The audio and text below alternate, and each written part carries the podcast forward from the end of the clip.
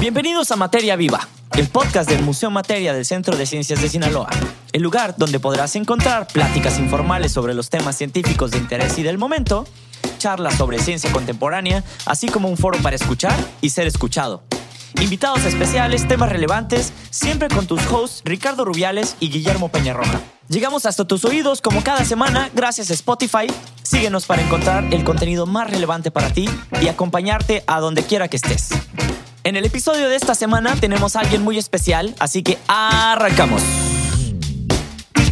Bienvenidos a todos a otro programa de Materia Viva. Hoy llegamos elegantemente seis minutitos tarde, pero vale la pena. Eh, somos sus hosts como todos los días, Guillermo Peñarroja, desde Museo Materia está Ricardo Rubiales del otro del micrófono. Ricardo. Hola, ¿cómo están? Buenas tardes. Este, y pues sin más, ya saben que siempre tenemos invitados especiales y el día de hoy nos acompaña de nuevo la doctora Talia Martínez. Talia. Hola, buenas tardes. Entonces, ta, hemos tenido muchas conversaciones con Talia, ha estado con nosotros ya en dos programas y han estado bastante interesantes. El primero que tocamos fue microbiota y el segundo que tratamos fue como una sesión de pregúntale al microbiólogo, eh, donde yo tuve que huir y se quedaron Ricardo y Talia. Y habían quedado unas conversaciones pendientes, ¿no, Ricardo? Sí, y justo creo que, y le agradezco a Talia que nos acompañe hoy, Guillermo, porque justo lo que habíamos quedado la vez pasada es que sería bueno que Talia nos, nos ayudara como a entender la diferencia entre virus, eh, bacterias, eh, a lo mejor incluir el término de hongos y entender como este enorme universo de los, de los microbios y hablar de este micromundo y cómo nos afecta, ¿no? Que de pronto como que había muchas dudas y como muchas comprensiones que no eran como muy claras en estos temas. Especialmente había temas de los que teníamos que explorar un poco más, porque a lo mejor el gran grueso de la población, ¿no? muchas personas no tenían como toda la información. Y un poco esa es una discusión que tenemos en los museos de ciencia, ya saben, desde hace mucho tiempo de tratar de dialogar desde otros lugares que no sean los lugares solo del experto sobre temas súper cotidianos y súper cercanos, ¿no? Mm, sí, sí, sí, sí, sí. Este, pues más bien empezamos por ahí, ¿no? O sea, eh, en este tema de acercar y demás, eh, nos quedamos y más bien pues es el título del día de hoy, que platicamos un poquito del el tema de virus y bacterias. Digo, sé que es un tema que ahorita como que todos traemos de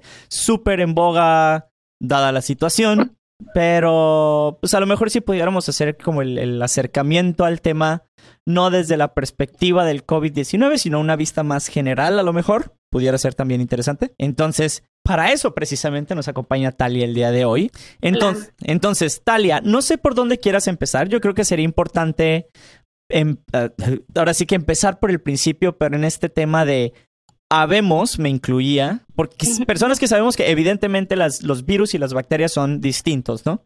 Sí. Muchos de entrada sabemos que de nombre, o sea, deben de tener características diferentes. Entonces, a lo mejor pudiéramos empezar por las características como básicas de uno y básicas del otro.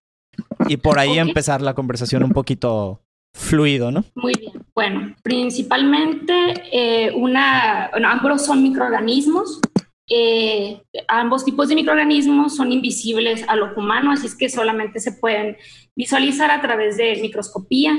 Unos son tan pequeños que se requiere la microscopía electrónica, como los virus. Una de las principales diferencias entre bacterias y virus, pues es eso, ¿no? Su tamaño. Como decía, los virus son mucho más pequeños que las bacterias. Las bacterias miden en, en micras o en micrómetros Ujú. y, los, y estos se pueden observar a través de un microscopio óptico. Y los virus son mucho más pequeños, eh, Mm. miden en nanómetros y estos requieren de un microscopio electrónico para poder visualizarse. Ándale. Otra característica importante es su estructura, ¿no? Mm. Y es, es una diferencia muy marcada entre ellos, ya que las bacterias tienen una pared celular. Dentro de esta, pues ya puedes encontrar su citoplasma, su material genético, ribosomas.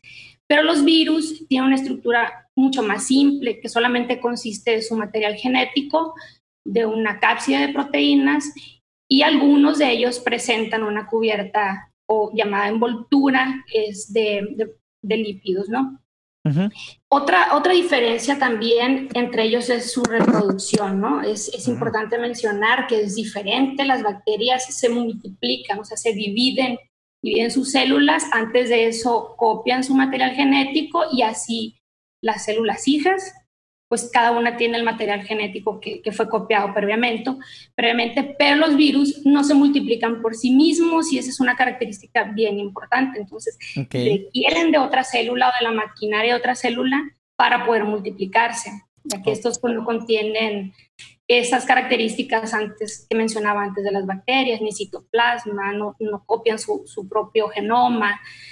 Así no pueden producir esa envoltura que tienen, por eso requieren otra célula. Por, eso... los virus. ¿sí? sí, no, no, no, dime, dime, dime. Y debido a esa característica, los virus por eso no son considerados como seres vivos, ¿no? Ya que carecen de, de un metabolismo. Eh, pudiera decirse que es que ya, ya lo habíamos platicado porque de hecho tenemos una cápsula grabada por ahí que tú escribiste, de hecho. Este, muchas gracias. Sobre la diferencia entre virus y bacterias, pero algo que no me había quedado muy claro a mí eh, es este tema que acabas de mencionar casi al final de, la, de, cómo se reproducen, ¿no?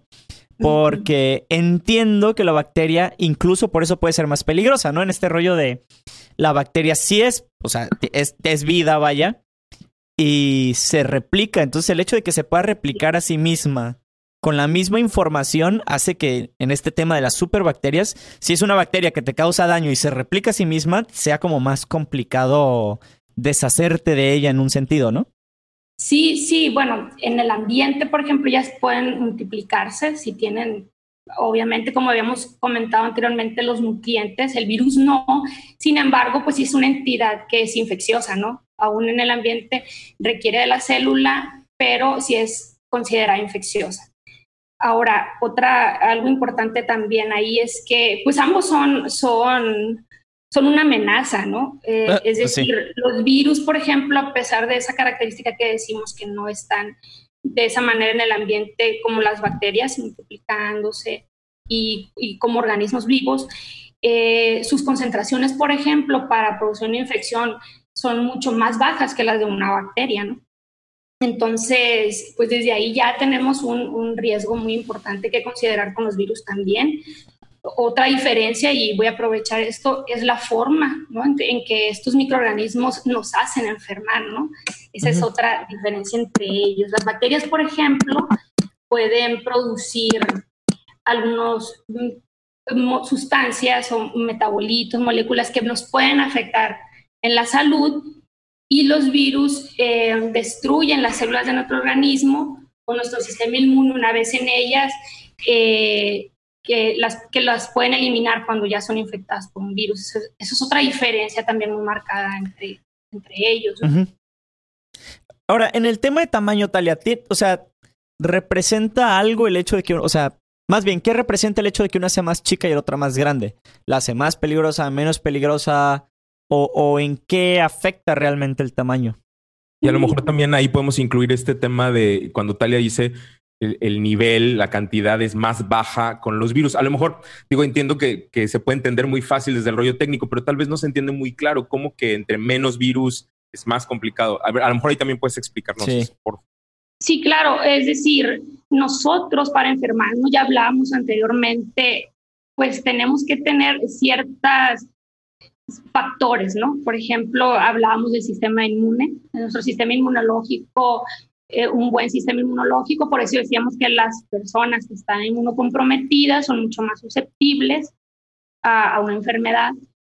Y en este caso, por ejemplo, hablamos de dosis infectivas, ¿no? En el ambiente hay diferentes, eh, en diferentes ambientes hay diferentes cantidades también de estos microorganismos y para una infección en el humano, las, casi siempre las dosis infectivas de los virus son mucho más bajos que los de las bacterias. A eso me refiero, ¿no? En esto. Y en cuanto a su tamaño, o sea, eh, no es tanto que ver eh, a esto, sino que, por ejemplo, en cuanto a su tamaño, hay, hay muchas diferencias en, en, la forma en que nosotros los trabajamos, por ejemplo, también, ¿no? Y en que ellos pueden filtrarse, ¿no? A través de, ciertas porosidades. Ah, bueno, que por eso el tema de los virus también es, eh, ah, por eso te decía, a lo mejor qué implicaciones tiene el tamaño. Ahí me hace mucho sentido, ¿no? Es más difícil que, que una bacteria pueda atravesar ciertas barreras, eh, vamos a hablar de filtros o cosas así, que un virus, ¿no? El virus de repente sí se llega a escapar. No, no quiero dar un ejemplo tan coloquial, pero es como si habláramos, eh, tú me dices si me equivoco, ¿no? Eh, ya ves que voy a dar un ejemplo bastante desagradable para las personas que no les gusta. Eh, las ratas, ¿no? Ah, Tienen esta exagerada habilidad de colarse por abajo de las puertas, aunque sea un espacio muy chiquito. así Y hay otros animales de las dimensiones de las ratas que no pueden, vaya. Entonces, eh, por eso dije, yo, bueno, las ratas pueden ser consideradas un virus. Pero bueno, eh, me refiero a, sí es en, en ese aspecto de, ahora con el tema de la pandemia, lo siento, se tiene que ligar. Por eso hace que sea tan peligroso también, ¿no? Realmente es una partícula muy, muy, muy, muy, muy, muy, muy pequeña. muy, muy pequeña, así Mm. es.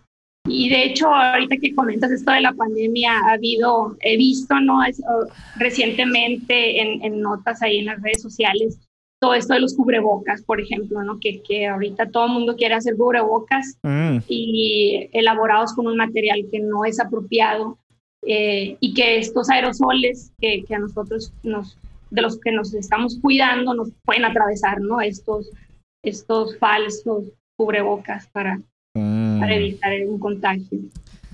Es- eso es interesante. Digo, no me quiero clavar en el tema de los aerosoles, pero... No, no, no.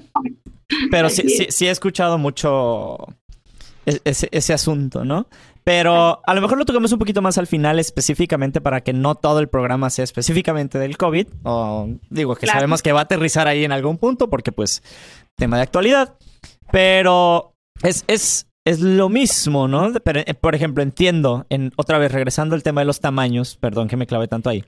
Eh, en la comida, por eso también es más... eh, eh, ¿Cómo explico? Que más común encontrar este tipo de bacterias, ¿no? Incluso me ha tocado escuchar que por ahí, sobre todo de Juan Fernando y de ti, que, que es usual que se hagan cultivos de muestras que se hacen en la comida en la calle y cosas así como para demostrar qué tan contaminadas están las cosas, ¿no? Sí, sí, de hecho es una parte de la microbiología también la de los alimentos, porque muchas enfermedades son transmitidas por, por los alimentos, por el agua contaminados, entonces los laboratorios eh, se hacen análisis de todo tipo, ¿no? De estos, Ajale. para ver la presencia de esos microorganismos precisamente. Digo, está, está más, más shocking. Eh, pregunta, Talia. Sobre todo porque hemos tocado mucho el tema de superbacterias, porque pues lo van a estar escuchando cada vez más y, oh sorpresa, es la siguiente exhibición que vamos a tener del Museo de Ciencias de Londres. Golazo. Eh, eh, varían en tamaño, Talia. O sea, una superbacteria, porque normalmente escuchamos la palabra super y tipo Power Rangers, ¿no? Te lo imaginas como más grande. Ok.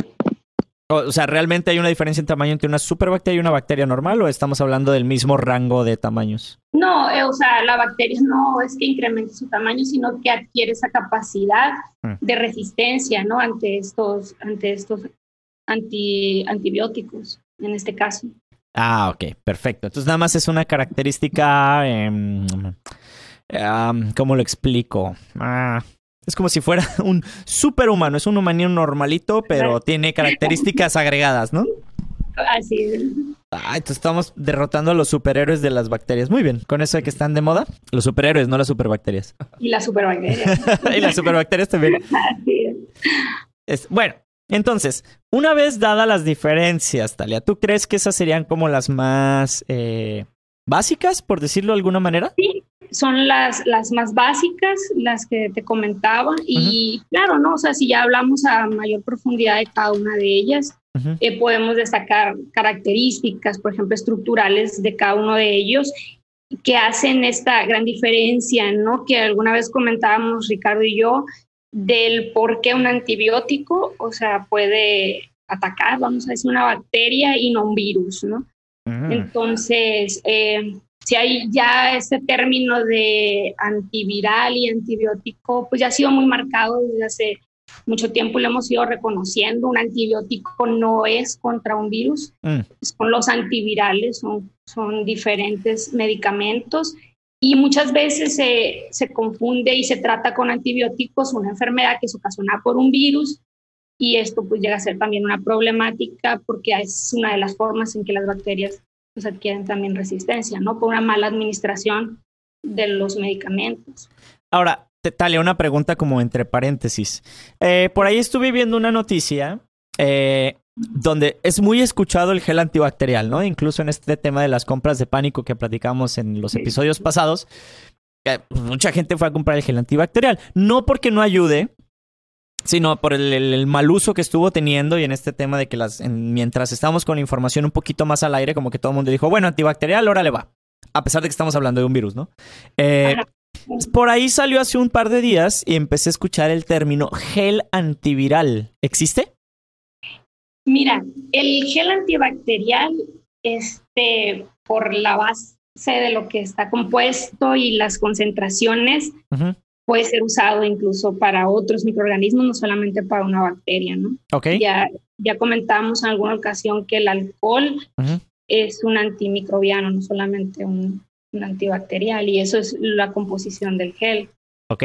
Entonces, Ese y, muchos, ¿no? Muchos otros biocidas este, que están hechos a bases de compuestos químicos, o sea, eliminan bacterias, virus, hongos, no todos eliminan esporas porque las esporas son mucho más resistentes y, y es un mecanismo precisamente eh, que tienen algunos microorganismos de formarla. ajá. Eh, pero sí, sí son, tienen esta, eh, esta capacidad no amplia contra diferentes Sí. microorganismos. Ahora, ya, ya captaste mi atención con lo de las esporas.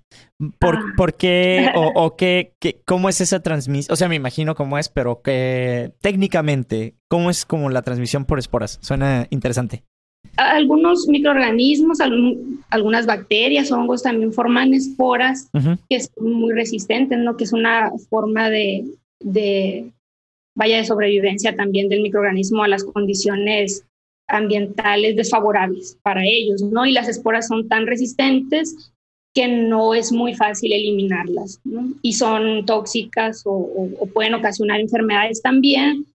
Y, mm, y la forma, por ejemplo, en que nosotros podemos asegurar que eliminamos esporas, perdón, una de ellas es a través, pues, de la esterilización, ¿no? Que llega a temperaturas tan altas que puedes eliminar este tipo de sustancias. Ah, es que eh, hay una película, sé que este no es el, el programa ni el podcast, pero hay que es bastante interesante que se llama El fin de los tiempos. Deberían de verla. Donde eh, la transmisión de este virus que nos afecta a todos los humanos en la película, que nos hace hacer un- algunas cosillas que no puedo decir porque estamos en un programa eh, familiar, eh, es eh, precisamente por esporas y son los árboles los que la empiezan a transmitir. Entonces sí te quedas así como de, ándale. Por eso me llamó la atención el tema de las esporas. ¿no? Eh, Sí, pues sí, está- pues también los microorganismos, ¿no? Las forman. Mm, genial, genial, genial. Va, va, va. Entonces, regresando a la pregunta concreta. Eh, sí, o sea, sí existe el gel anti... ¿Anti qué? Anti... El microbial, ¿no? Digo, eh, gel antiviral, perdón. Pues yo no he escuchado así un gel antiviral como tal. Yo creo que se prueban los compuestos o, o todos estos productos eh, contra los diferentes microorganismos, ¿no? Pruebas ese rango que tienen contra ellos y puedes decir es bueno contra esto y no contra aquello. Mm, ok, ok. Ya, ya, ya. Es que sí. eh, me llamó mi atención cuando recién lo, lo empezaron a sacar y dije, bueno, vamos a preguntarle a alguien que sabe más que uno para ver qué, qué está sucediendo, porque sí, de repente, digo, me incluyo, ¿no? Nos vamos con la finta de, bueno, si dice debe de funcionar para, pero pues no. En esta era de la desinformación vale más preguntar. Sí, sí es, la, es diferente, ¿no? La forma en que cada uno de los productos o los químicos eh, de los que están elaborados eh, actúan, ¿no? Con los diferentes microorganismos. eh, les llaman, en el caso de las bacterias, por ejemplo, algunos les llaman bacteriostáticos y a otros bactericidas, y es decir, cuando bactericidas cuando eliminan al microorganismo y en el caso bacteriostáticos solamente inhiben su crecimiento, ¿no? Ah, bueno, de ahí el nombre. de Ah, tienen esa función, son buenos, o sea, es como si los debilitara o inhibe ese crecimiento y así nuestro sistema los puede eliminar también, ¿no? O sea, es muy diverso, ¿no? La forma en que actúan y sobre, eh, específicamente sobre lo que actúan en cada microorganismo, que, que es parte también, ¿no? De, de este tema, gran tema de los antibióticos y los antivirales. Hmm. Ok, ok, ok. Ahora, quiero regresar un poquito. eh, otra vez. eh, porque el tema de la reproducción eh, es, es, es interesante porque incluso hay unas personas que suelen decir que el virus es eh, no carroñero, pero... Ay, ¿cómo es la palabra? Discúlpame si se me empieza a ir. El virus es... eh, ¿Cómo se dice? ¡Ah! No, no carnívoro... eh, no, se me, olvidó la palabra, pero básicamente como necesita ¿Es una... un parásito? Ándale, parásito, gracias. No sé por qué se me fue tan gacho el- el- la palabra. Pero sí, o sea, es hasta cierto punto parásito porque para poder vivir necesita eh, brincarse o, o vivir en una célula viva, ¿no? Así es, una célula hospedera, así es. Ahora, pregunta, si es parásito, vamos a poner esta situación, ¿no? Yo soy una eh, bacteria. Entonces viene y se me pega el parásito este del... Bueno, se me pega el virus. El virus adopta mis cualidades de bacteria para reproducirse. Eh, utiliza eh, lo- esa maquinaria, vamos a decir, que tiene la Ah, bacteria Órale. y destruye ¿no? a, la, a la bacteria. Algunos las lisan en el caso de cuando hablamos de bacteriófagos, que son aquellos que, que infectan a bacterias. Ah, bueno, pero para matarlas, ¿no? Sí, sí, es como si ocurriera una explosión vaya de la bacteria y salen todas estas partículas virales que se formaron ahí dentro. Ándale. Es que el, el bacteriófago yo creo que es otro que vamos a tocar un poquito más adelante porque es bastante interesante. Eh, Pe- Pero, otra vez, eh, a lo mejor como para que, ah, retomando yo la idea que me quede un poquito más claro. Entonces, el virus, sí, ya ves que las, nos decías que las bacterias pueden, eh, se reproducen y copian su material genético para que la otra bacteria sea exactamente igual, ¿no? Así es. El virus saca provecho de este mecanismo, o sea, el virus toma la bacteria y hace, ah, bueno, como tú sí te puedes reproducir, o sea, replicar, vámonos, me replico yo por medio de ti. Claro, sí, lo aprovecha porque Ah, le parásitos intracelulares obligados. ¿no? Órale, pero yo no pensé que a ese nivel de. Órale, vamos a utilizar todos tus mecanismos y bondades. Te, Sí. te lo- te- hago mucho hincapié porque suena como a cosa como de ciencia ficción, ¿no? O sea, así de, ay, bueno, viene el parásito este y usa todas las herramientas que tiene a disposición la bacteria, o sea, todos los mecanismos. Eso es lo que. Claro, Es- pero para producir otros virus, ¿no? O sea, Sí, para claro. su material genético, producir también esas proteínas que son parte de, de la estructura de los virus y poder salir así como esos entes ahí a- otra vez a, a inyectar. Ándale, es que suena. O sea, te digo que suena como a película porque yo sé que hemos visto 7000 cosas de la cultura pop y hemos hablado de, de las películas y demás, pero. Y sé que de ahí está inspirado, pero suena como a, como a hollywoodesco, ¿sabes? O sea, yo te uso, me reproduzco y después busco los mecanismos para seguirme reproduciendo, pero usándote a ti. Sí, Suena, suena muy, muy, muy, muy, muy interesante, pero está tan mal que me interesa el mecanismo al mismo tiempo. O sea, como que suena tan interesante. Y digo, me imagino que hay gente que dedica su vida a, a estudiar y a ver este tipo de cosas, ¿no? sí, claro. Ok, ahora, Sí, muy profundo. Sí. Hablar de los mecanismos de, de, de cada uno de ellos. Sí, estas películas de zombies no están tan descabelladas, no están tan descabelladas. Basadas en una historia real, dirían. no, mentiras. Eh, ahora, eh, por aquí tenemos una pregunta. Voy a retomar algunas, Talia, porque es la idea del programa. Nos pregunta por aquí Navy Tours. Dice, los virus no pueden reproducirse si no entran a una célula y usan su información genética, ¿no? O sea, necesitan específicamente, eso era lo que estamos hablando de que son parásitos. Claro. Ajá, aquí me está diciendo, el virus no está vivo, necesita una célula que sí lo esté. Ok. Claro. Ahora. ¿se ha sabido de algún virus, Talia, que no necesite una célula, o sea, como tal una célula viva? ¿O todavía no llegamos hasta ese punto? O- o Virus, simple- Ajá. no, sí, lo, sí requieren. Ah, ok, O sea, es- perfecto. Es lo que decimos, ¿no? Que es una de las características de Mm. ellos. Es una regla entonces, es una ley. Mm, Jamás, jamás pudiera existir una mutación que lograra hacer eso. Jamás es una palabra muy fuerte, ¿no? Pero. No, este sí, muchos virus. Perdón, es que me apareció algo aquí y creí que se iba a terminar la, la conversación. Ah, no te preocupes. Sí, este, sí, de hecho los, los virus también mutan, ¿no? Están mutando algunos más que otros constantemente.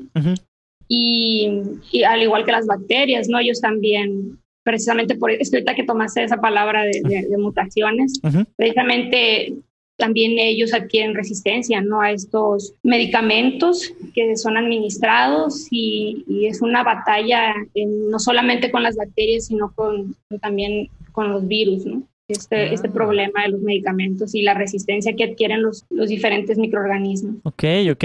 Ok, ahora, bueno, es que sí, digo, sobre todo es el caso de del COVID, ¿no? Y también fue con el H1N1, o sea, mutó, o sea, fue Sí. una, fue una mutación que se da cada cierto tiempo por X o Y motivo.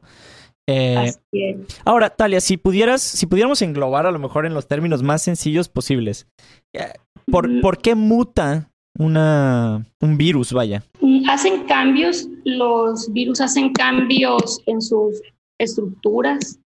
Eh, son, pueden ser variadas, ¿no? Las mutaciones pueden ser diferentes, pero hacen cambios en algunas de sus estructuras precisamente pues como una forma también de, de resistencia, ¿no? Que es como un mecanismo de supervivencia del virus a pesar de estar, es. a pesar de estar muerto, ¿no? Bueno. Bueno, a pesar de no ser considerado un ser vivo. Entonces, estas mutaciones me imagino que se dan, eh, ¿cómo se dice? Mientras, ah, ¿cómo lo diré? Siempre, estas mutaciones suceden siempre que agarran un, como un huésped. El- en el caso de los virus, Ajá. Ah, sus mutaciones, sí, es cuando ellos ya están pues, utilizando una célula, ¿no? O el hospedero, así como dijiste. sí. Ah, ok, perfecto, perfecto. Es que ah, eso me explica también eh, cómo es que sucede y cómo es que pueden mutar dependiendo a qué tipo de huésped se, se agarren, ¿no? Así es. Que ha sido el, el caso de los animales extraños, ¿no? De repente hay un virus que se trepó a un cerdo y el cerdo de repente hizo ¡ah! y mutó y... Ahora, estos tiempos de mutación son muchísimo más cortos que los del resto del reino, de cualquier reino, ¿no? O sea, o, o son más o menos igual de rápido. Porque si hablamos en un tema de mutación o de, de evolución, de alguna manera, este es un proceso que todos sabemos que es muchísimo más lento, ¿no? Y en las bacterias sí es notablemente más rápido. Sí, es más rápido, incluso también en, en los virus. Es, varía, ¿no? Entre un microorganismo y otro, pero, pero sí, y la pues transferencia, por ejemplo, en las bacterias, este cuando están ellas mm, multiplicándose, vaya, y, y incluso así simplemente en el ambiente ellas van adquiriendo estas, bueno, si vamos a hablar ya con nombres, es, es el material genético que se encuentra dentro de, de los plásmidos, ¿no? Principalmente. Y eh, de estos permiten que haya esa resistencia entre las diferentes bacterias, ¿no? Se los transmiten una célula a otra. Ah. Perfecto, perfecto. Ya. Ahora, quiero, Talia, porque tocaste en una de las cosas que a mí, cuando los escuché, se me hizo como muy, muy, muy, muy, muy interesante. Ahora, no puedo hacer que se vea, no sé por qué. Eh, ajá. Ajá. Vamos a ver. Perfecto. Ahora, no sé por qué se me perdió. Lo perdí. Bueno, voy a hacer la transición y me van a dejar de ver tantito, pero para las personas que están viendo el programa, en medio de su pantalla deberían de ver cerca de Ricardo Rubiales un, bacte- un bacteriófago. Callado ahora. Entonces, se está muy callado, me sorprende. Ahora, hay un pequeño bacteriófago. Ahora, estos son bastante interesantes. eh, bueno, a mi ver, ¿no? Entonces, ahorita lo platicabas un poquito, Talia. ¿Pudiéramos hablar un poquito más de los bacteriófagos? Sé que están eh, interesantillos. Como Ah. Pues más bien, eh, son, o sea, son, pr- primero que nada, por la función que cumplen, pudieran incluso sonar como que fueron algo eh, creado, ¿no? Como genéticamente modificados, pero son, se dan de manera natural, ¿no? Los bacteriófagos también. sí son un tipo de virus. Ok, Y se les da ese nombre porque atacan a, a bacterias, específicamente, ¿no? específicamente bacterias, así es. Ah. Ahora, ¿cuál es la función del bacteriófago? ¿O cómo es que de repente viene a ser, entre comillas, una solución que se da, ¿no? Eh, bueno, es una alternativa, ¿no? Y se están haciendo, se han hecho ya muchos estudios eh, con los bacteriófagos. Este, eh, tú hablas por los antibióticos, ¿verdad? Que son como una alternativa en, el, en la lucha esta, ¿no? Contra las superbacterias. Pues no necesariamente, pero si, tocamos el tema, adelante. ¿O, o cuál es la pregunta? Eh, pues más bien, eh, me parece interesante el mecanismo con el que funcionan. O sea, no como tal por el mecanismo, pero sí, me- o sea, perdón, no por el tema de la superbacteria, sino me interesa cómo es el, el- exactamente el mecanismo del bacteriófago, ¿no? Mira, tienen diferentes mecanismos y es parte de los estudios que se hacen con, con los bacteriófagos, ¿no? como te decía, algunos no, no, conozco muy bien estos ciclos, pero tienen un ciclo lítico, ah, o sea, que lisan a la bacteria, y el isogénico que se insertan en su material y se quedan en la célula, ¿no? Es, es diferente. Entonces, digo, no conozco muy bien estos eh, ciclos, cómo, cómo ocurren, pero estamos hablando de diferentes mecanismos, entonces, que tienen con las, con las bacterias. Es que está... ¿Cómo te explico? Eh, es, que, cuando empiezas a hablar de, micro, es, es, interesante cómo algunas cosas que incluso replicamos a nivel macro, más bien, ah. hay cosas que a nivel macro se replican incluso a nivel micro, pero hace los percibes diferente, vaya, de repente sorprende que exista algo así, pero cuando lo llevas a algo macro, pues se te hace muy lógico, ¿no? Sí, pues a mí me hace algo muy complejo, ¿verdad? Pero... E, es que es algo complejo, o sea, no, no es... Por, eso te digo que, cambia tu percepción al momento de tener algo chico, pues. Era, era lo que hablábamos de los, de los, micro, de los microbiomas, bueno, la microbiota específicamente. Eh, pues hay cosas muy similares, pero que cuando hablas de algo que es chiquito o, que está dentro de tu cuerpo o que vive en tu cuerpo más bien, eh, mm. te, empieza a causar así como revuelo decir, bueno, estas cosas así son. Y hay un par de preguntitas, pero creo que se están reprendiendo ustedes, chavos. Dice Navy, otra vez. Dice, las mutaciones ocurren de forma aleatoria en la naturaleza y aquellas que favorecen a la especie se perpetúan. Cree. ¿Esto es más o menos cierto? ¿Cierto? Sí, sí, así es. Ah. En el caso cuando tú me preguntabas de los virus, me refiero a que estas ocurren en cuando ellos, en los ciclos, ¿no? Los que ellos están eh, multiplicando. Pueden ocurrir mutaciones también. Ahora, y sí, como te decía, en, de manera normal en el ambiente están ocurriendo estas mutaciones, que es lo que te digo, porque una bacteria tiene esa capacidad de, de, de transferir, ¿no? A través de, de diferentes mecanismos esa resistencia a otra célula o a otra bacteria. Mm. Ahora, veo extrañamente una relación que ahí sí sé que no es el área. De hecho, por eso tuvimos un, podcast bastante interesante con el doctor Lorben también, eh, que tengo entendido que es amigo tuyo, Talia. Eh, donde hablábamos, porque veo algunas similitudes entre los mecanismos en cómo se reproduce eh, o se replican los virus. Por ejemplo, ocurrió una lisis, estoy viendo el video de... a ver, dime, dime. Sí, el de Ricardo. O sea, sí, se ensamblaron y, se ve ahí como explota la célula y salen todos estos virus, ¿verdad? Ah, que es el, tema del bacteriófago, ¿no? Así es. Ah. Eh, sí, te escucho lo, que comentaban, ¿no? Con, ah, sí, sí, sí. pero más bien es, mi pregunta es, ¿se, en, a cómo se percibe el mecanismo puede resultar similar a cómo se reproducen las células cancerígenas, ¿no? Entre muy entre comillas, y créeme que estoy haciendo una ligadura donde estoy seguro que estoy diciendo una tontera enorme, pero a bote pronto alguien que de, algún oído inexperto puede decir que hay alguna similitud.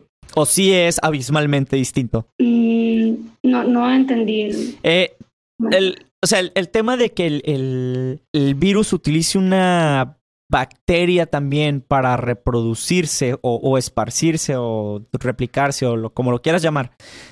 Ese mecanismo me suena similar a lo que hacen las células cancerígenas. Ah, ok, ese fue el tema que... Me suena, no sé si, por eso te decía, no sé si estoy diciendo algo que es abismalmente distinto. Pues no sé, no conozco así mucho del tema de, mm del cáncer. Sí, es que por, eso dije yo, no voy a decir una tontera y sé que no es el expertise y no es el punto. A lo mejor sería algo interesante después platicar con Lorben y ver qué es, qué, qué cruce puede haber ahí interesante, ¿no? Ya, ya nos llevamos nuestros respectivos traumas platicando con Lorben un rato. Eh, sí, eso de, que genere células cancerígenas, pero de repente como que no peguen, es así como de, poquito traumante. Eh, sí.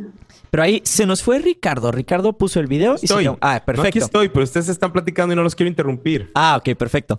Este, pues más bien, Ricardo, no sé si tienes algún otro puntito que como que tú hayas visto eh, antes de seguir avanzando, que como quieras platicar un poquito. Eh, para los que no han visto la página que estás poniendo, la hemos publicado mucho en la página. Si nos pudieras hacer la recomendación, Ricardo. Sí, les voy a mandar, aquí en materia vamos a subir unos videitos de eso, estén pendientes ahí y la vamos a tener. Este video va a estar como parte también de la exhibición, pero si están pendientes en materia, yo les voy a subir, eh, yo creo que esta semana algunos videitos de la misma página. Va, eh, porque sí está súper padre y más bien si han escuchado los podcasts y han visto el, en materia viva, eh, van a poder estar como que ligando muchos de los temas a también este tipo de videos que están increíbles. Este... Pero entonces regresando un poco a lo del tema eh, que se habíamos planeado, creo que sí es importante porque Talia mencionó algunas veces que ya lo hemos platicado antes y yo sé, pero fíjense que de pronto a veces tenemos audiencia que no, no estuvo con nosotros la vez anterior y llega un poco como en blanco, ¿no? Como que no sabe en dónde andamos.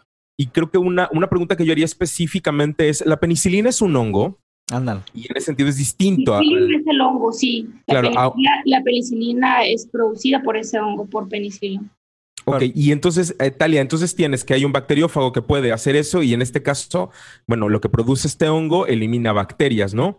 Eh, ¿Cómo está esta relación entre los virus, las bacterias y los hongos en el mundo micro? Mm. ¿Son todos amigos? ¿Se pelean todo el tiempo? ¿Cómo está un poco para también entender, porque de pronto cuando escuché a las personas, el otro día estaba leyendo un tema de, bueno, somos las únicas víctimas de los virus, pero de pronto me parecería que no, que también en ese micro mundo hay los grandes pleitos entre unos y otros, ¿no? Sí, sí, claro. O sea, los virus no solo pueden atacar a los, al ser humano, a los animales, sino también a plantas, a bacterias, ¿no? arqueas, incluso otras.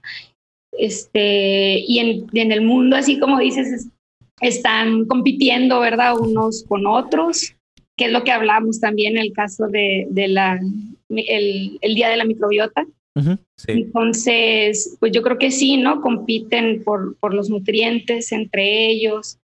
Y eh, de alguna manera, pues esto también trae un equilibrio, ¿no? Entre, entre ellos y de repente, o sea, se sale de ese equilibrio, ocurren las enfermedades y ocurren otras estas causas. Sí, una pregunta que tengo ligada como a esto, Guillermo, que, que, es una que nos quedó pendiente la vez pasada, es, yes. tú, digo, en el ámbito en el que tú estudias, Talia, ¿cuánto les falta a los investigadores como tú en conocer la totalidad de, del mundo micro, del pequeño mundo, del mundo micro. ¿Cuántos microorganismos les falta por conocer? ¿Cuánta diferencia? Si ya los conocen todos, eh, ¿por qué se sorprenden cuando sale uno nuevo? ¿Cuánto nos falta por conocer? Así es. Eh, mira, no te puedo decir un número exacto, pero eh, de acuerdo con los expertos, o sea, alrededor del 90%, por ejemplo, las bacterias no, no son conocidas, ¿verdad? ¿90%?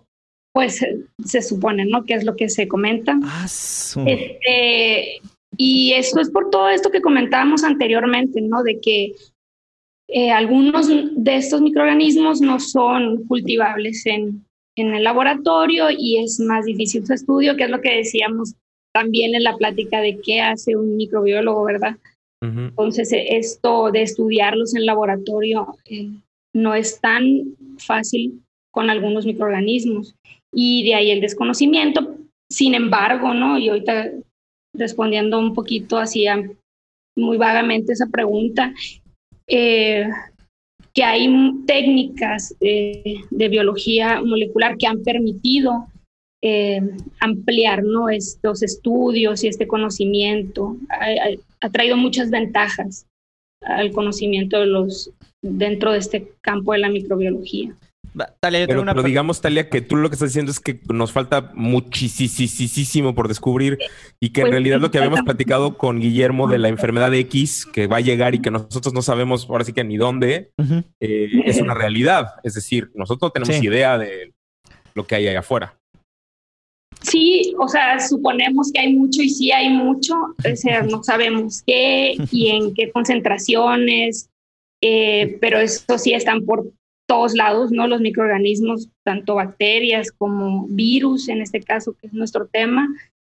Este, como dice Guillermo, no sabemos a qué nos van a, vamos a enfrentar. Muchas veces son los mismos microorganismos em, con esta capacidad de mutar, mm. que como dicen los eh, quienes están comentando aquí, que nos están escuchando también, que tienen esa capacidad de mutar. Este, algunos virus incluso lo hacen en, temporadas y cuando hay otra temporada, este, ya son menos sensibles, por ejemplo, a los medicamentos.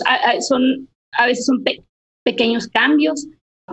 Eh, pero entonces eso conlleva, vaya, ¿no? A buscar a través de otras técnicas nuevos medicamentos, nuevas alternativas y poder trabajar, ¿no? Con esto es que todavía en el caso de los virus es, es más complicado Ah, porque es una célula y hay que hacer esos estudios muy específicos eh, cuando está ocurriendo este, estos mecanismos. Sí. Perdón, Talia, que- pregunta. Aprovechando lo de la eh, esta fabulosa enfermedad X, porque se me quedó muy grabado. En caso de que esta enfermedad X llegue, que es cuestión de tiempo, porque lo que estoy viendo es que como desconocemos el 90% aproximadamente, a lo que dicen los expertos, eh, es como echarte un clavado al mar, ¿no? Desconocemos que puedes salir debajo del océano y llegar y hola, soy nuevo, no me conoces, adiós. Eh, ¿Qué nos convendría como raza humana? ¿Que la enfermedad X venga derivada de una bacteria o derivada de un virus? ¿Qué sería más fácil mitigar? Ay, qué, qué complicada, ¿verdad? Ah, esas son, Sí, también me la- es- esas son las buenas preguntas. Sí, es algo que, o sea, quién es más o quién es menos es complicado de, de decir, ¿verdad? Porque, porque ambos, en este caso, llegan a provocar enfermedades que han sido devastadoras, no para, no es para el ser humano. Por- Este, Por eso, o sea, pero históricamente, ¿no? Eh, sí hay alguna... Que digamos, híjole, o sea, si la enfermedad X llega, ojalá sea un virus porque sabemos cómo proceder, ¿no? Eh, o bueno, ojalá sea una bacteria porque entonces tengo más opciones, o no sé, o sea, como que, que, que pudiera ser la que más nos convenga como para decir, ah, bueno, la puedo atacar más rápido. la verdad no nos conviene. O sea, No, yo, yo sé que ninguna. eh, todos estos microorganismos, incluso los hongos, tienen esta capacidad de, de resistencia y están adquiriendo esta... De ahí que sea bien importante esta exhibición ¿no? que viene en, en el museo para que muchas personas puedan relacionarse con los términos, con el tema. Y este es de bacterias, pero la verdad es que eh, levaduras, hongos, virus, o sea, son igual resistentes y en el campo de la medicina ha sido una problemática, ¿no? Mm. Todos han sido un, un problema, como te digo, también adquieren eh, sensibilidad, o sea, no son menos sensibilidad a los, a los medicamentos y hay que buscar con todos eh, nuevos, nuevas, nuevos medicamentos, nuevas formas de, de atacarlos, ¿no? Eh. Entonces, oh, no, pues sí, es algo muy complicado. Ninguna de las dos es la respuesta. o sea, ¿qué nos conviene? Ninguna, ninguna. Ninguna de las dos. Probablemente haya alguien que tenga una opinión diferente, espero nos estén escribiendo. Sí, pero, Pero para está mí chido. no, ninguna, o sea, eh, esa capacidad de mutar es de todos y lo hacen precisamente sobre esos sitios activos de los medicamentos. Eh, te digo, eh, son diferentes mecanismos, o sea, lo, eh, Ujú. puede variar, pero, pero entonces se llega el medicamento y ya no tiene la misma capacidad. Así es que están buscando eh, compuestos eh, adicionados con otros, incluso, o sea, para que sean más efectivos y luego llega otra vez el microorganismo eh, resistente a esos. Mutado. Funciona. Llega y, hola, este ya no me hace. Así, No soy uno nuevo, pues Sí. soy yo con cambios. remix, remix. Eh, ¿qué- ¿Cómo es? Ser reciclos, soy nuevo. Eh, Así es, que, Ok. que es el caso, ¿no? Que lo que estamos viviendo y, y la verdad es que si nos vamos un poquito más allá, o sea, de lo que la capacidad de, de, de estos medicamentos, o sea, simplemente la respuesta que hemos tenido como seres humanos también, ¿no? mm. O Talia, sea, yo creo que eso es Ajá. algo de lo que yo quiero marcar complicado. Ah, es que ah, como me contestas, na- nada es sencillo. más, más bien es, como colgarnos de ahí de lo que Mm. sea, lo que sea, pero que no llegue. Eh, Eh, pues es que sí hay cosas más complicadas, o sea, sí hay unos microorganismos que causan enfermedades más complicadas que otras. Sí. Eh, y la verdad es que algunas cosas son sencillas y simplemente no las atendemos, ¿no? También. O, o podrían ser más sencillas si, si atendiéramos de la forma adecuada. Por ejemplo, aquí quiero retomar, Talia. Hay un par de preguntitas que están. Tiene Humberto Machado. Dice: Dice, ¿por qué las bacterias generan resistencia a los antibióticos? Ah, bueno, ya. Sí, La, medio tocamos, nada más que como que van entrando ahí un poquito. Entonces, a lo mejor contestar versión sencilla. Eh, porque también hay otro comentario que quiero tomar. Este, entonces, el, el por qué.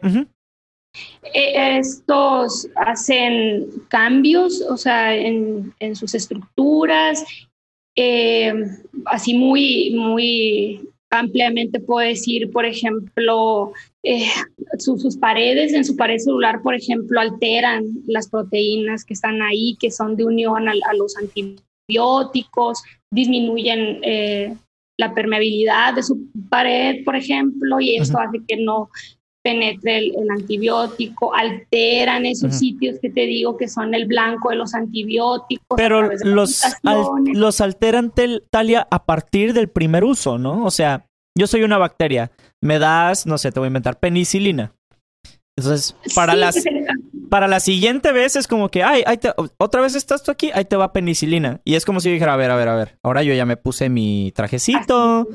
Este, pero, pero, pero me refiero a es, es, es un es cíclico, vaya. Tú me, claro, sí. es a partir de la implementación del medicamento que yo empiezo a generar esta resistencia. Claro, que muchas veces los medicamentos llegan a ser efectivos y con el tiempo no lo son y eso por toda esa problemática que hemos tenido de la mala administración también de, de los, de los antibióticos, ¿no? Ah, ok, ok, va, va, va. Es, yo creo que ojalá, Humberto, esto pueda eh, ayudarte un poquitín por ahí. Ahora, las no se ha sabido de un virus que genere esta resistencia, ¿no? O sea, que utilice un mecanismo similar al, al de al de la bacteria. Sí, claro, los virus también tienen sus, mecanismos de acción, ¿no? Contra los... ¿De, resistencia contra antibióticos? Resistencia, perdón, así es, contra los antivirales en este caso. Ah, órale. Los antivirales, recuerden que los antivirales, sí, antivirales. solo para bacterias. Sí, así es. Ahora, pregunta técnica. Eh, yo soy un virus, me cuelgo de una bacteria. ¿Se puede? Eh, si, ¿Qué pasaría si un virus se cuelga de una superbacteria? Mi respuesta lógica en mi cerebro es que se crea un supervirus. Pero, eh, así funciona esto. Se llama aritmética. o bueno, álgebra. Yo le agrego y se convierte en un supervirus. Eh, ¿Esto ha sucedido históricamente o no? O si eso sucede, nos, nos vemos en la otra vida o cómo pasa. No, te entendí de veras. Ah, o, sea... se ha dado el caso, porque los virus se pueden colgar de bacterias. ¿Se ha dado el caso de que un virus se cuelgue de una superbacteria? Que se cuelgue. o sea, que la agarre. Ajá, o sea, lo use de huésped, vaya. Que aproveche, eh, pues en el caso de los bacteriófagos, sí, o sea, realmente son, es como decíamos, son los virus. Eh, vamos a darle ese nombre ya como bacteriófagos porque son los virus que atacan a las, a las bacterias. Sí, pero, ataca a una superbacteria? pero, pero no, al revés. O sea, si un virus se cuelga de una bacteria, utiliza sus características para replicarse, ¿no? Y así es como se esparce el virus, entre comillas. ¿Vamos bien? Ahora. Sí, o sea, el virus se aprovecha de la bacteria y eh, nosotros, vamos a decir, nos aprovechamos del bacteriófago, ¿no? Como una terapia, que es lo que se está buscando. Ok, pero el bacteriófago lo que hace es destruir estas eh, células eh, dañadas, ¿no? O malas, o por decirlo de alguna manera, ¿no? o sea, no, nos benefician, vaya, el bacteriófago, no nos, no nos daña por decirlo coloquialmente. Ahora, ¿qué, pasar, ¿qué pasaría si esto no fuera así? Si el virus se cuelga de una superbacteria y empieza a replicar esas nuevas características por todos lados. De la bacteria. Sí, o sea, de que sea una bacteria que ya generó resistencia, que está... A lo mejor la ah, pregunta, creo, Guillermo, también puede hacer para Talia, si son diferentes especies, porque un poco lo que Guillermo propone es si puede tomar la información de la superbacteria para incluirla en su información, Talia, y entonces convertirse en un supervirus que resista lo que la bacteria resiste y demás, ¿sabes? Es un poco a lo que se refiere. Sí, entiendo. Y mira, es que antes de usar, por ejemplo, un bacteriófago se tienen que hacer muchos estudios. Y uno de ellos, y muy importante, es a partir, conocer estos ciclos, ¿no? Tú asegurarte que cumpla este microorganismo o esta bacteriófago un ciclo lítico que va a destruir a la bacteria. y esa es una de las características que tiene que tener ese bacteriófago que se va a usar en la terapia. Mm, es que eso es, por eso quiero ser muy enfático. Eso es usando el bacteriófago para nuestro beneficio. Pero ¿qué pasaría si fuera al revés? O sea, si... Ah, sí, claro. O sea, a lo que te refieres que, que un... Eh, que de manera o sea, natural, o sea, un bacteriófago pueda adquirir o qué dices. Es, es como es que estoy, haciendo, estoy queriendo hacer un brinco algo de muy de cultura pop y muy de ciencia ficción, pero quiero ver si existe la posibilidad. Porque, porque entiendo que el bacteriófago, otra vez, nos ayuda, pues, o sea, o lo podemos utilizar a nuestro beneficio. Pero si existen las superbacterias y las superbacterias son un gran problema para nosotros, porque es muy complicado deshacernos de ellos, ¿qué pasaría si un virus se cuelga de una superbacteria y, como que adquiere todas estas eh, nuevos beneficios, vaya, y los replica por todos lados. O sea, si nos vamos, o sea, eh, nos meteremos en un problemón. Lo que hace. Pregunta. Ajá. Ok. Y el virus lo que hace es replicar su material, ¿no? Y, todas sus, estructuras que requiere, ¿no? Para otros. Que de repente ahí, o sea, el material genético, sí es una forma, ¿no? Si es una forma en que se vaya material genético, dices, de la, de la bacteria, ¿verdad? a través de los virus. Sí, es una forma, sí es. O sea, sí nos iría exageradamente mal si eso llega a suceder. Mm, mm, pues no, no entendí muy bien la exageración de... Si no, no, te preocupes. ¿A dónde llevas ese...? Si no, no te preocupes, mira, vamos, vamos a rescatar una... ya nos está yendo exageradamente mal a través del mecanismo que lo ah, hagan, de, de, la forma en que ellas adquieran esa resistencia, este, por eso es que les dan ese nombre, ¿no? De, superbacterias. Ok, ah, es entendible. No entiendo hasta dónde, dónde lo, lo llevas. Sí, no, no. Y hacia el caso del, del, uso de los bacteriófagos, ¿no? Que, que son de nuestro beneficio precisamente por eso, pero para usarlos, pues sí hay que hacer todos estos estudios, ¿no? Que se requieren. Ok. Para poder hacer uso de ellos. Ok, ok. de, de manera natural, estas, esta resistencia se adquiere por diferentes mecanismos, entonces está ocurriendo por el cual sea, es, la están adquiriendo, pues, o sea, al final se hacen más resistentes y ya tenemos menos posibilidades en la terapia. Ya, ya, ya, ya, ya. Talia. con unas dos preguntitas antes de irnos. Sí, porque aquí tengo a Navy. Dice, no, no te preocupes por acaparar. Al revés, entre más nos pregunten, mejor. Para eso está Talia aquí. este. Eh, dice Navy.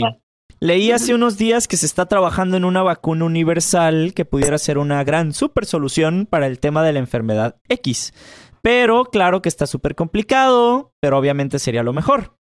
Eh, ¿Pudiera ser posible esto, Talia? O sea, en...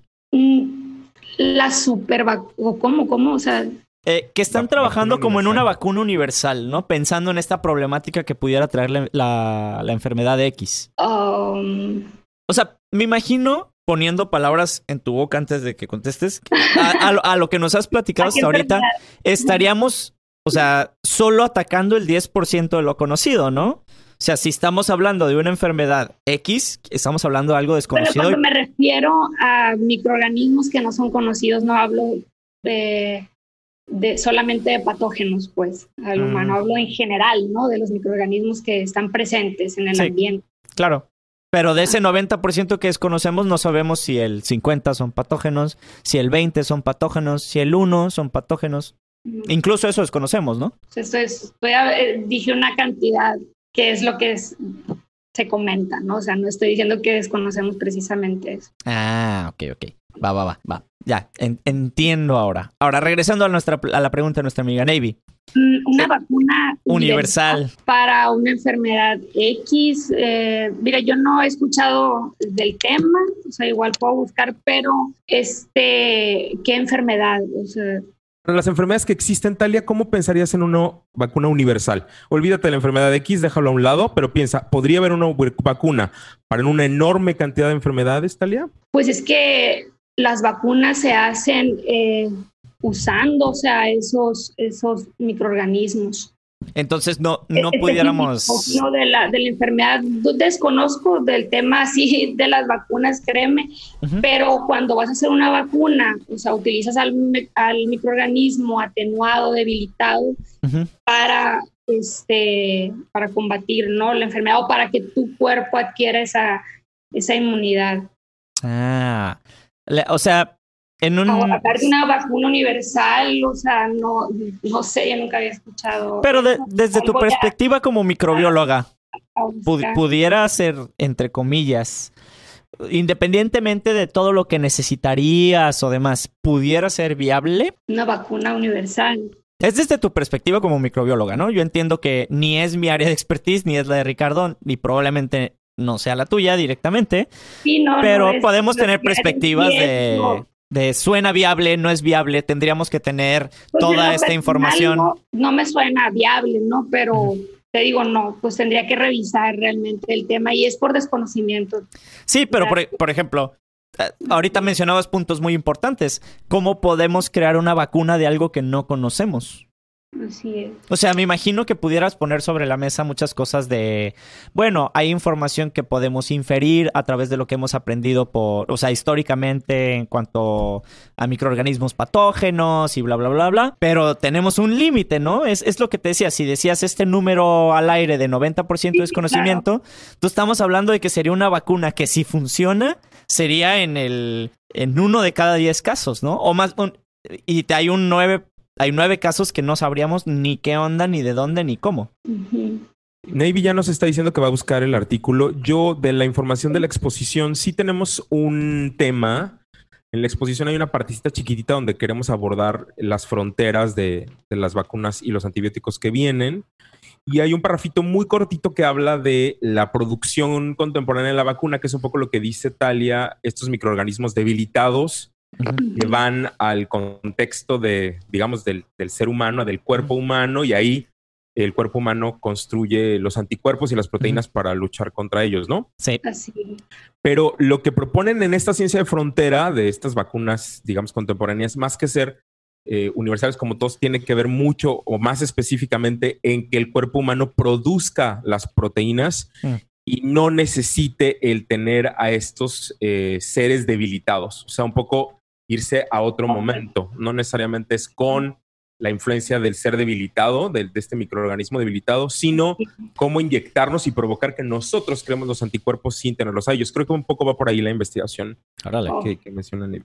Sí, lo, voy a revisar. Ahora. Es como, otro, es como otro formato o como otra mirada que no hemos investigado o que estamos viendo. Es, otra lógica. ¿no? Que está chido porque eso es como hacer ingeniería inversa, ¿sabes? O sea, veo cómo funciona, veo el mecanismo y en vez de hacerlo de la manera tradicional donde lo hemos abordado así, es qué pasa si lo hago un poquito al revés. Está chido. Ahora, Navy dio en el clavo. Estamos ahorita en niveles de ciencia ficción. Lo siento, es mi debilidad, ciencia ficción. Soy un geek declarado. Este, pero me gusta porque Ricardo lo hizo de una manera más fancy. Ciencia de frontera. Es esa pequeña raya delgadita donde sigue siendo ciencia tradicional, vaya, pero que está explorando territorios que parten de suposiciones que están medio divertidas, pero que terminan ayudando al desarrollo científico, a fin de cuentas, al formal, vaya. Que, es lo, que lo interesante. Si no, jamás hubiéramos platicado el tema de los de la microbiota bucal y de estas loqueras que puede causar o de la transferencia fecal que hablamos la vez pasada. Em, lo siento. Eh, ahora, eh, aquí tengo una pregunta que pasamos. Dice Alice Matu. Dice, ¿la vacuna de una enfermedad pudiera funcionar con otra? Mm. La vacuna de una enfermedad pudiera funcionar. Pues es lo que te digo, o sea, la forma en que las vacunas eh, actúan es adquiriendo inmunidad, o sea, precisamente a este patógeno. Ok. Entonces, eh, pudiera decirse de alguna manera. en el caso de la extra, otra forma de, que se ha explorado, o sea, no sé si precisamente a eso se refieran, ¿no? Mm, probablemente, a lo mejor ahí si, si Alice nos sigue escuchando pudiera aclararnos un poquito más la pregunta, pero me imagino que va por ese lado. Este, ahora, vamos a ver si alguien tiene alguna otra pregunta, que han estado bastante interesantes el día de hoy. Sí nos hacen preguntas chidas. Este, eh, igual, pues saben que siempre estamos abiertos a, que puedan preguntarnos. Y pues yo me voy a quedar con el, tema este del, del supervirus. Tendré que hacer alguna encuesta por ahí. Porque sí, si es el mecanismo, me imagino que debe ser posible, pero yo creo que es de esas cosas de las que si llegan a suceder por algún extraño motivo, sería así como de, bueno, fue un gusto habernos conocido. Eh, porque en el tema, o sea, yo sé que hemos hablado, cuando hablas de, de este porcentaje desconocido, Talia, ¿incluye virus o solamente hablamos de otros microorganismos? Bueno, yo me refería a las bacterias, ¿no? Ah, ok. Entonces, solo ah, bacterias. ah, es que eh, eso voy. Si son solo bacterias, no me imagino a algún virólogo que diga, no, conocemos como el 2%. Y así. "Ugh, Sí, no, no sería. ugh". Es que son tantas cosas. Por, por eso. Ah, las enfermedades fuera de un solo tipo. Mm, Ah. Es que, por ejemplo, aquí pregunta desde el desconocimiento, Talia. Eh. Si tú tienes, o sea, microorganismos diferentes eh, que te dañen, te pueden generar eh, síntomas eh, iguales o similares, ¿no? Le hace, yo me puedo infectar Sí. del virus, del, de la bacteria 1, 2 y 3, pero las tres me provocan, no sé, ¿no? Te voy a inventar tos. sí, ah, claro. bueno, la misma vacunita me arregla la de las tres. Ah, ok, que de ahí que sea una problemática en el diagnóstico, ¿no? Porque sí que te pueden provocar las misma o parecida sintomatología. eh, por eso es importante hacer un estudio eh, muy específico, ¿no? De, de, de la enfermedad para Ah. saber qué es lo que estás, eh, con qué te estás enfrentando y atacarlo. Sí, porque a pesar de que puedan provocar síntomas similares, el origen puede ser muy distinto y no ayuda en nada, ¿no? Sí, claro, o sea, Ah, las enfermedades pueden ser ocasionadas por diferentes microorganismos, ¿no? Ujú. O sea, enfermedades, por ejemplo, la neumonía también puede ser ocasionada por diferentes microorganismos, o sea, la fiebre te la pueden ocasionar diferentes microorganismos también.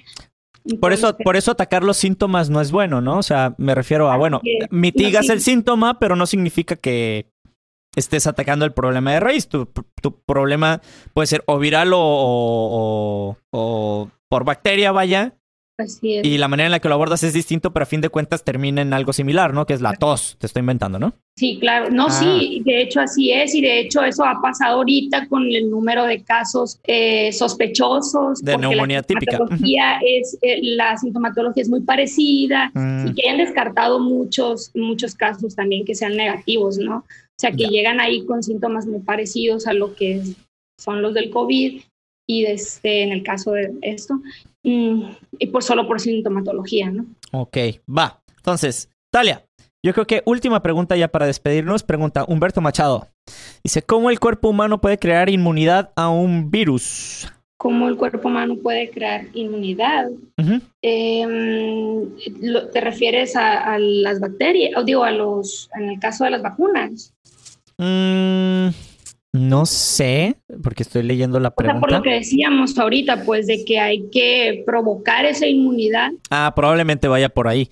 O sea, pero de entrada yo, yo- yo la pudiera leer textual, ¿no? O sea, ¿el, el cuerpo humano se puede ser inmune a un virus? ¿Sí? Ay, y, ¿Y cuál sería el, el- el mecanismo? Pero suena muy de película. No conozco el mecanismo, pues. Ah, pero bueno, pero sí me se puede. refiero a el mecanismo exactamente, o sea, o qué moléculas son las que participan, lo desconozco, ¿no? Pero sí, sí puede crear y es precisamente Ah, órale. lo que se provoca con las vacunas. Y somos inmunes gracias a las vacunas, Guillermo. Es una pregunta como muy obvia, ¿no? Somos bebés, nos vacunan Ah, y bueno. eso nos da inmunidad a un montón de enfermedades. Específicamente, hay algunas virales muy complicadas que nos han hecho, Que gracias no a las vacunas, somos inmunes. Sí, pero ya lo pregunto porque ya ves que de repente, eh, sorry que siempre brinque a esto, pero en temas de cultura pop y de, y de películas, siempre existe esta bola de gente que resulta ser inmune en las películas a los virus, ¿no? Entonces, eh, y en las películas se da mucho que no es eh, derivado de una vacuna, simplemente al principio. Casualmente, como transcurre la película, es bueno, encontré al inmune. Ay, bueno, sácale la sangre porque el inmune es la clave para resolver todo este problema. Ay, ve, sí. inyéctale eso a todos los demás. Ah, bueno. Pero. De hecho, pasa también con una persona que ya se ha infectado, eh, tuvo la enfermedad y, y, o sea, su sistema inmunológico, inmunológico ya, ya tuvo con- o sea, contacto, vamos a decir, con ese microorganismo y ya tiene una defensa, ¿no? Contra él. que, que yo creo que pudiéramos cerrar con Es eso. Eh, porque es, es interesante que justo lo que están haciendo ahora que ya hay un montón de casos de personas recuperadas de COVID-19, muchos están donando su sangre para que puedan utilizarla para ser analizada y ver cómo podemos generar la vacuna, ¿no? Sí, ahorita está, se está en la búsqueda de eso y como comenta Ricardo, todavía hay enfermedades para las que no hay vacunas, ¿no? Chan, chan. Y hay algunas en las que sí, y con el problema de las antivacunas regresamos a, a no ser inmunes. Un poco recuperando la pregunta de nuestro amigo, es, es Sí. importante que tú sepas que a causa de que papás no están vacunando a sus hijos contra el sarampión, Mm. que es un virus, eh, lo que creamos son brotes de algo que teníamos controlado por lo menos todo el siglo XX, ¿no? Mm. por- por esta falta de inmunidad. Es decir, creo que, a, a ver si tal está de acuerdo conmigo, o sea, parece que los seres humanos siempre resultamos inmunes. De hecho, el, el- el creador de la vacuna, Jenner, lo que hace es eh, dar o enfermar a las personas con una enfermedad parecida a la viruela, que es la viruela de las vacas, Mm. enferma a las personas, pero mucho menos, eh, ¿sabes? Eh, Cantidad. Más debilitado, como diría eh, Talia. Talia. De hecho, se enfermaba con las cosas y ya al final de la enfermedad, y eso hacía que las personas fueran inmunes, pero muchos en el proceso se murieron. O sea, es un proceso que, no, que- o sea, es un en- proceso que toma a ciertas personas, no, no todas las personas que se enferman se vuelven inmunes, ¿no? Tal y algunos pierden la batalla. En el que tanto es tantito. por eso que sea muy difícil hacer estudios con el ser humano, ¿no? También. Sí, no, claro, o sea, las, las pruebas clínicas me imagino que vinieron a revolucionar. Y esa es la razón, ahora que está mencionando Talia, para que yo les cuente por qué hubo tanto alboroto de los voluntarios para probar la vacuna eh, contra el COVID-19, porque como dice Talia, el protocolo normal toma mucho cuidado para hacer eh, pruebas con las personas, por eso que les conté, algunos sobreviven, algunos no. Mm. Y claro, estos voluntarios, bueno, pues se están enfrentando a saber que a lo mejor son de los que no sobreviven, ¿no? es Pero un sacrificio que están dispuestos a hacer. quieren ser parte de, este, de esta investigación para poder tener la vacuna lo más pronto posible. Sí. Pues mira, de que ayuda, estoy seguro que la respuesta es sí o no, Talia. ¿Acelera el proceso? O sea, si de repente tienes una serie de personas que dicen, ¿sabes qué? Yo, o sea, a pesar de que yo sé que puede estar clínicamente prohibido, yo digo, ¿sabes qué? Yo te firmo una responsiva de que adelante conmigo. Sí, claro. sí. Ándale. Claro. Todo sea en nombre de la ciencia. Sí, y si te dio este varicela o rubeola y sobreviviste, ya eres inmune, ¿no, Talia? O sea, ya eres Sí. inmune. Ya puedes Así cuidar es. a una persona con varicela y no te va a pasar nada. Sí, claro, sí, si eso responde la, la pregunta que hicieron, a eso se refieren, me imagino, ¿no? O sea, Sí, Sí. también. eres esa inmunidad. Sí, yo creo- y son virus, ¿no? Todos los que hemos mencionado son virus. Importante. Sarampión, varicela, rubiola. Changos. Pues, bueno, desafortunadamente, Talia, Ricardo, tenemos que llegar a nuestro fin de materia viva del día de hoy. Entonces, como siempre, no sé si quieran cerrar con algo, alguna pregunta, a lo mejor, eh, para cuando nos vuelva a visitar Talia. Eh, ¿Algo? ¿No? No, pues nos ¿Alguna vemos? Talia, pronto. Eh, creo que hay todavía bastantes temas, como ves, de los que, que podemos platicar. Y hay mucho- hubo muchas preguntas hoy que creo que nos ayudan a repensar, Guillermo, a lo mejor en, en- en la sesión que viene y poder seguir explorando el tema más específico. A lo mejor hacemos una específica más sobre virus y estos temas. Y si les parece bien que hoy fue como más amplio, si, si podemos investigar más ese tema, ¿vale? Va. Perfecto. Entonces, eh, preparen sus preguntas para la siguiente sesión. Entonces, para cuando esté Talia con nosotros, obviamente ya saben que pueden encontrar nuestra cartelera todos los días en este tema de materia digital que estamos preparando siempre para ustedes. Los podcasts que pueden encontrar ya sea en Spotify o en Facebook Live. Este, muchas gracias a todos los que, nos acompañaron el día de hoy. Tuvimos a un grupo de chavos que específicamente venían aquí a escucharnos, a nosotros tres a platicar de este tema. Entonces, espero lo hayan disfrutado. Nos encantaron las preguntas de hoy. Entonces, sin más, eh, muchas gracias que nos acompañaron en Materia Viva. Por favor, quédense en casa. Ya sabemos que se están implementando más medidas en la ciudad. No importa cuándo nos estés escuchando, por favor, quédate en casa. Muchas gracias. Nos vemos. Cuídense. Bye. Talia, bye bye. Adiós. Recuerda que puedes encontrarnos en todas nuestras redes sociales, Facebook, Instagram, Twitter y estar al pendiente de este y cada uno de los episodios que tenemos para ustedes cada semana. Los esperamos muy pronto en este programa que fue Materia Viva.